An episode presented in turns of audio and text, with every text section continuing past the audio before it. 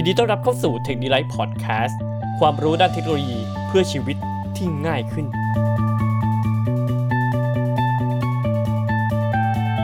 t e c h n i l i f e Podcast สวัสดีครับพบกับผมเช่นเคยครับ ผมเบนเทคดีไลท์ .com ครับผม วันนี้นะครับ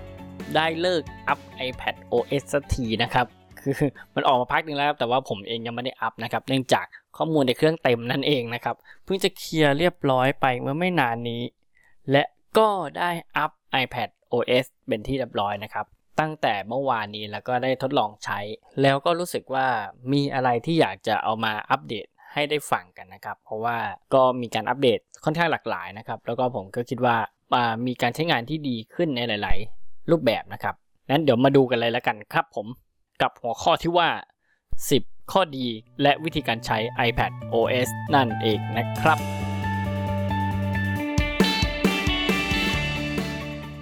เนื่องด้วย iPad OS นะครับ อัปเดตมาใหม่จาก iOS 12 ซึ่งเมื่อก่อนเนี่ยจะใช้ร่วมกับ iPhone นะครับ แต่ตอนนี้คือพัฒนาแยกออกมาแล้วนะครับ เปลี่ยนจาก iOS นะครับมาเป็น iPad OS นั่นเอง ซึ่งการออกใหม่นี้ครับทำให้ iPad เนี่ย รับรูปแบบการทำงานได้ดีมากยิ่งขึ้นนะครับ คือเป็นการออกแบบมาเพื่อ iPad โดยเฉพาะนะครับ ไหนจะมีอะไรกันบ้าง เราไปดูกันเลยครับผม ในข้อที่1ครับมีวิดเจ็ตบนหน้าจอแรกแล้วนั่นเอง โอ้โหสุดยอดไปเลย อันนี้ก็ต้องดีใจด้วยนะครับ เพราะว่าจากเมื่อก่อนเนี่ย Android เขามี widget บนหน้าจอนานแล้วนะครับ และตอนนี้ iPad ก็มีกับเขาสักที การจะเอา feature นี้ออกมาใช้นะครับ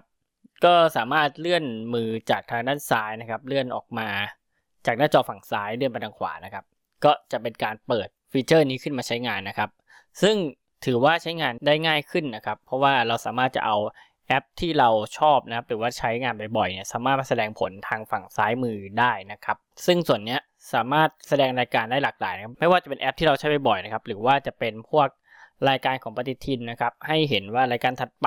ในสเก็ตด้วยเราเนี่ย มีอะไรบ้างนะครับ อย่างนี้ก็สามารถทำได้นะครับผม แล้วก็สามารถปรับแก้ไขได้ตามที่เราต้องการ โดยสามารถเลื่อนตัววิดเจ็ตนี้นะครับลงมาด้านล่างสุดครับ เราก็จะเห็นคำว่าแก้ไข แล้วเราก็สามารถกดเข้าไปแก้แกไขได้เลยนะครับ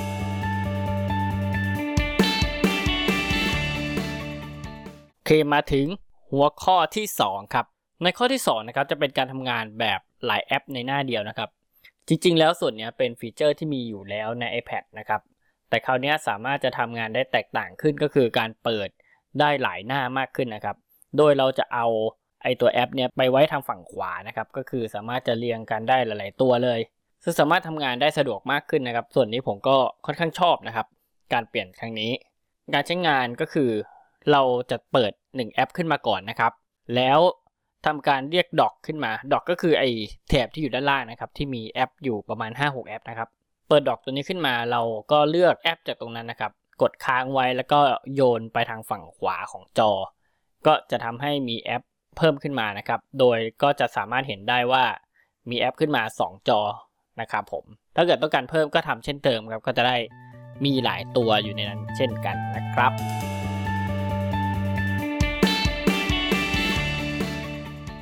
ในข้อที่ 3 ครับ Apple บอกว่าจะมีการใช้งาน Apple Pencil นะครับ ที่ปรับใหม่เนี่ยจะทำให้สามารถสมจริง สามารถใช้งานได้สมจริงมากยิ่งขึ้นนะครับ และเข้าถึงแผงเครื่องมือได้ง่ายมากขึ้นนั่นเอง แต่จากที่ผมรอนะครับก็ต้องบอกว่าอีกผมยังไม่ค่อยเห็นความแตกต่างมากนักนะครับสำหรับความสมจริงในการลาก เนื่องเนื่องจากผมเองวาดเป็ดวาดรูปไม่เป็นนะครับ เลยไม่สามารถบอกได้ว่ารายละเอียดเนี้ยมันสามารถใช้งานได้ดีมากขึ้นสักเท่าไหร่นะครับผม เพราะฉะนั้นใครที่วาดรูป เก่งๆนะครับ หรือว่ารูปเป็นก็จะรู้ข้อแตกต่างในส่วนนี้นะครับ ถ้าไงก็เม้นบอกกันได้นะครับผม และอีกส่วนหนึ่งที่บอกว่า มีการปรับแผงเครื่องมือให้ใช้งานได้ง่ายมากขึ้นนะครับ ตัวนี้ผมก็เห็นว่ามีการปรับปรุงที่ดีขึ้นจริง ๆ ครับ เพราะว่าส่วนนี้มันสามารถเข้าถึงตัวเพนซิลต่างๆ ได้ง่ายมากขึ้นนะครับ การปรับการแต่งอะไรเงี้ย การเขียนลงไปบนหน้าจอเนี่ยสามารถทำได้ง่ายขึ้นจริง ๆ นะครับ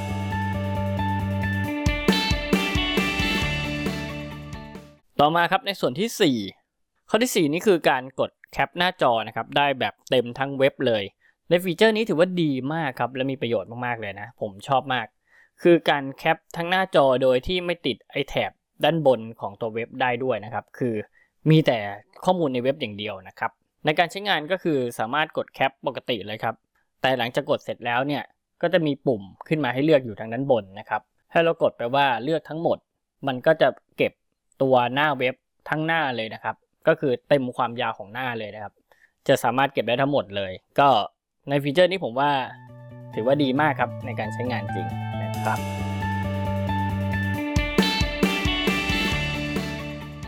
ในข้อที่ 5 ครับ เรื่องการจัดการข้อความ ในส่วนนี้มีการปรับเปลี่ยนหลายรูปแบบนะครับ แล้วก็ผมก็คิดว่ามันค่อนข้างดีทีเดียว แล้วก็อาจจะต้องใช้ความเคยชินสักนิดหนึ่ง ในการทำนะครับ แต่ว่าถ้าเกิดใช้ได้คล่องแล้วเนี่ยคิดว่าจะใช้งานได้รวดเร็วมากขึ้นนะครับผม ในส่วนแรกนะครับ ในเรื่องของการคัดลอกครับ จะใช้ 3 นิ้วในการคีบบนหน้าจอนะครับ ก็คือคีบเข้าหากันเนี่ยเป็นการคัดลอกข้อความนะครับ และก็เอาไปปล่อยไปวางตรงไหนก็คือเป็นการขยาย 3 นิ้วออก ก็จะเป็นการวางข้อความลงไปนั่นเองนะครับ ก็เหมือนกับเราคีบขึ้นมาแล้วก็ไปปล่อยไว้ที่หนึ่งนั่นเอง ซึ่งผมก็ว่าเออมันก็ ก็คิดได้เนาะก็สามารถใช้งานได้ดีนะเพราะว่ามันก็ง่ายขึ้นเยอะจริง ๆ นะครับ ก็ไม่ต้องมานั่งกดค้างรอกด Copy อะไรอย่างนี้นะครับ ต่อมาครับ ก็ cursor ก็จะมีการเปลี่ยนนะครับ รูปแบบจากเมื่อก่อนที่เรากดค้างแล้วเราก็ต้องเลื่อนเป็นตัวอักษรใช่ไหมซึ่งบางทีมันผิด มันไม่ค่อยได้ตำแหน่งที่เราต้องการใช่ไหมคือมันจะขึ้นเป็นตัวแว่นขยายนะครับ ปัจจุบันนี้ก็จะไม่มีแว่นขยายแล้ว แต่ก็จะเปลี่ยนใหม่ เป็นเห็นตัว cursor ที่ชัดเจนมากขึ้น แล้วก็ไหลลื่นจากเมื่อก่อนมากนะครับ เมื่อก่อนจะแบบจะกระตุกเป็นตัวตัวตัวอักษรใช่ไหมค่อย ๆ เลื่อน แต่คราวนี้เนี่ยคือจะเลื่อนได้ได้ลื่นมากขึ้นนะครับ แล้วก็ค่อนข้างแม่นยำมากขึ้นกับการเลือกตัวอักษรนะครับ ต่อมาครับก็จะมีเรื่องของการ undo redo นะครับ ก็คือการย้อนกลับไปก่อนหน้านี้ เช่น ถ้าเกิดว่าเราเผลอลบอะไรออกไปนะครับ แล้วเราต้องการดึงข้อมูลกลับมา เราสามารถใช้ 3 นิ้วนะครับในการกดลงไปบนหน้าจอค้าง และเลื่อนไปทางซ้าย ก็จะทำให้เรา undo สิ่งที่เราทำผิดพลาดเมื่อก่อนนี้กลับมานะครับ แล้วก็รีดูได้โดยการใช้ 3 นิ้วดันไปด้านขวาเช่นกันนะครับ ต่อมาเป็นส่วนเล็กๆน้อยๆครับก็คืออย่างเช่นการดับเบิลแท็บนะครับบนหน้าจอเป็นการเลือกเฉพาะคำทำนั้นนะครับ แต่ถ้าเกิดกด 3 ครั้งเนี่ยก็จะเป็นการ เลือกทั้งประโยคนั่นเองนะครับ ในส่วนนี้ก็ถือว่าสะดวกดีครับ สะดวกมากขึ้นนะครับผม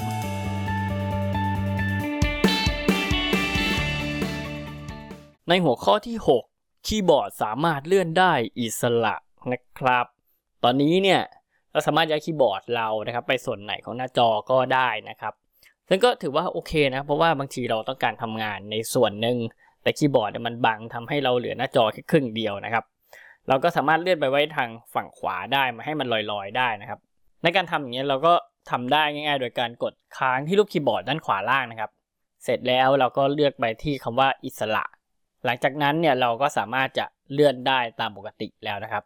แต่ถ้าเกิดเราต้องการนำกลับมาใช้ด้านล่างเหมือนเดิม เราก็แค่เลื่อนมันแล้วก็ลงมาไว้ด้านล่างของหน้าจอนะครับ ก็เป็นการเอากลับมาไว้ที่เดิมนั่นเองนะครับ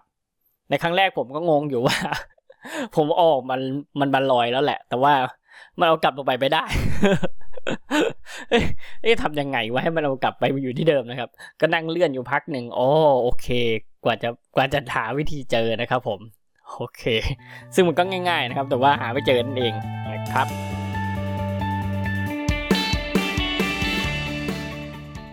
ต่อมาในข้อที่ 7 ครับ การจัดการเรื่องไฟล์ต่างๆ ด้วยแอปชื่อว่าไฟล์ครับ ในตอนนี้นะครับเราสามารถ จัดการไฟล์ต่างๆ ได้ ทั้งในไฟล์ในเครื่องนะครับ แล้วก็ไฟล์ใน iCloud เราสามารถจะแชร์ไฟล์ต่างๆ ได้เหมือน Google Drive เลยนะครับ แล้วก็สามารถนำเข้าไฟล์ต่างๆ ได้ผ่าน USB ด้วย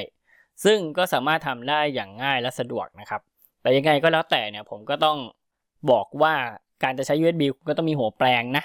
โอเคไหมคุณก็ต้องจ่ายตังค์ซื้อ USB ไอตัวแปลง USB นั่นเองนะครับ นี่แหละ Apple ครับผม ไม่มีของฟรีว่างั้นเถอะ ซึ่งผมว่าส่วนนี้ก็สามารถทำงานได้ดีนะครับก็เหมาะกับคนที่ทำงานนะครับ แล้วก็สามารถที่จะแชร์ไฟล์ต่างๆ ให้กับทีมงานของเราได้ และคนที่เป็นตากล้องก็สามารถจะอัปโหลดไฟล์ต่างๆ ดึงไฟล์งานอะไรเงี้ยก็สามารถอัพเข้าไปในตัว iPad ได้เองเลยนะครับผม ก็สามารถทำงานได้ดีครับสะดวกครับผม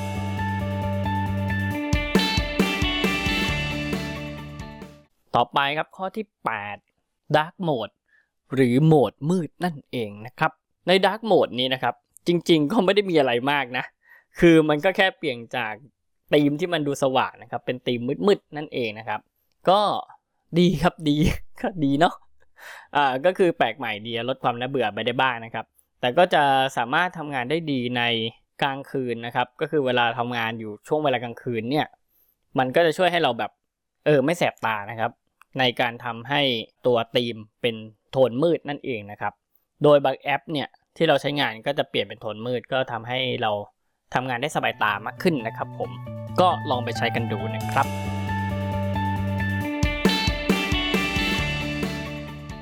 ข้อที่ 9 ครับ แอปเปิดได้เร็วขึ้นกว่า iOS 12 ถึง 2 เท่า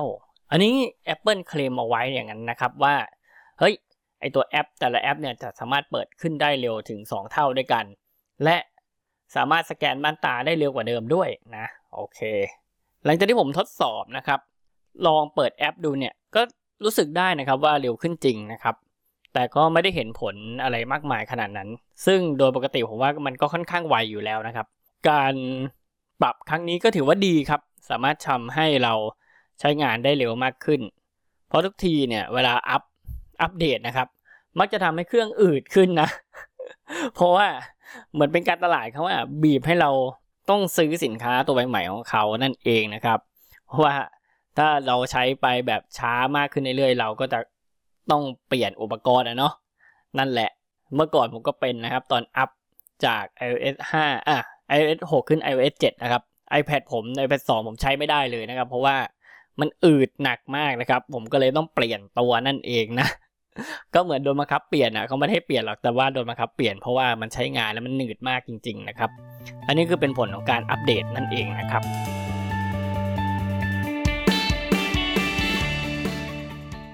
ต่อไปในหัวข้อที่ 10 ครับ การใช้ AR ได้มีประสิทธิภาพมากขึ้น AR คืออะไรครับ AR คือ Augmented Reality หรือการใช้กล้องส่องไปพื้นที่ของจริงนะครับ แล้วก็จะมี อ่ามีอะไรโผล่ขึ้นมาอยู่ณตรงนั้นจริง ๆ อย่างเช่นว่าการส่องไปเนี่ยที่มุมห้องอย่างเงี้ยครับ แล้วก็สามารถจะเอาโต๊ะที่เราต้องการจะซื้อเนี่ยเอามาลองวางดูก่อนก่อนที่จะซื้อได้นะครับอ่าตัวเนี้ยก็จะเป็นพวกเทคโนโลยีที่มาสักพักหนึ่งแล้วนะครับ และ Apple บอกว่าการอัปเดตครั้งนี้เนี่ยจะทำให้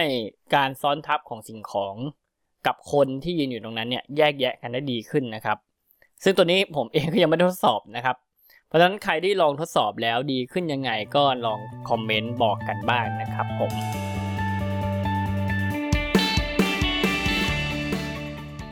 สรุปครับ โดยสรุปโดยรวมแล้วค่อนข้างพอใจในการอัปเดตครั้งนี้นะครับ แม้ว่าจะไม่มีอะไรที่แบบใหม่หรือโดดเด่นมากนักนะครับ แต่ว่าการอัปเดตก็ทำให้เราเนี่ยได้รู้ว่า Apple ยังคงพัฒนาอยู่นะครับ แล้วก็ ทำให้เราเชื่อมั่นว่า Apple นี่ยังไม่ทิ้งเรานั่นเอง ยังไม่ลอยแพแล้วว่างั้นเถอะนะครับอะก็ขอให้ทุกคนนะครับมีความสุขกับการใช้ iPad นะครับผมวันนี้ผมขอลาไปก่อนนะครับ ขอได้รับความขอบคุณจาก techdelight.com นั่นเองนะครับ วันนี้ผมเบนซ์ techdelight ขอลาไปก่อนครับ สวัสดีครับ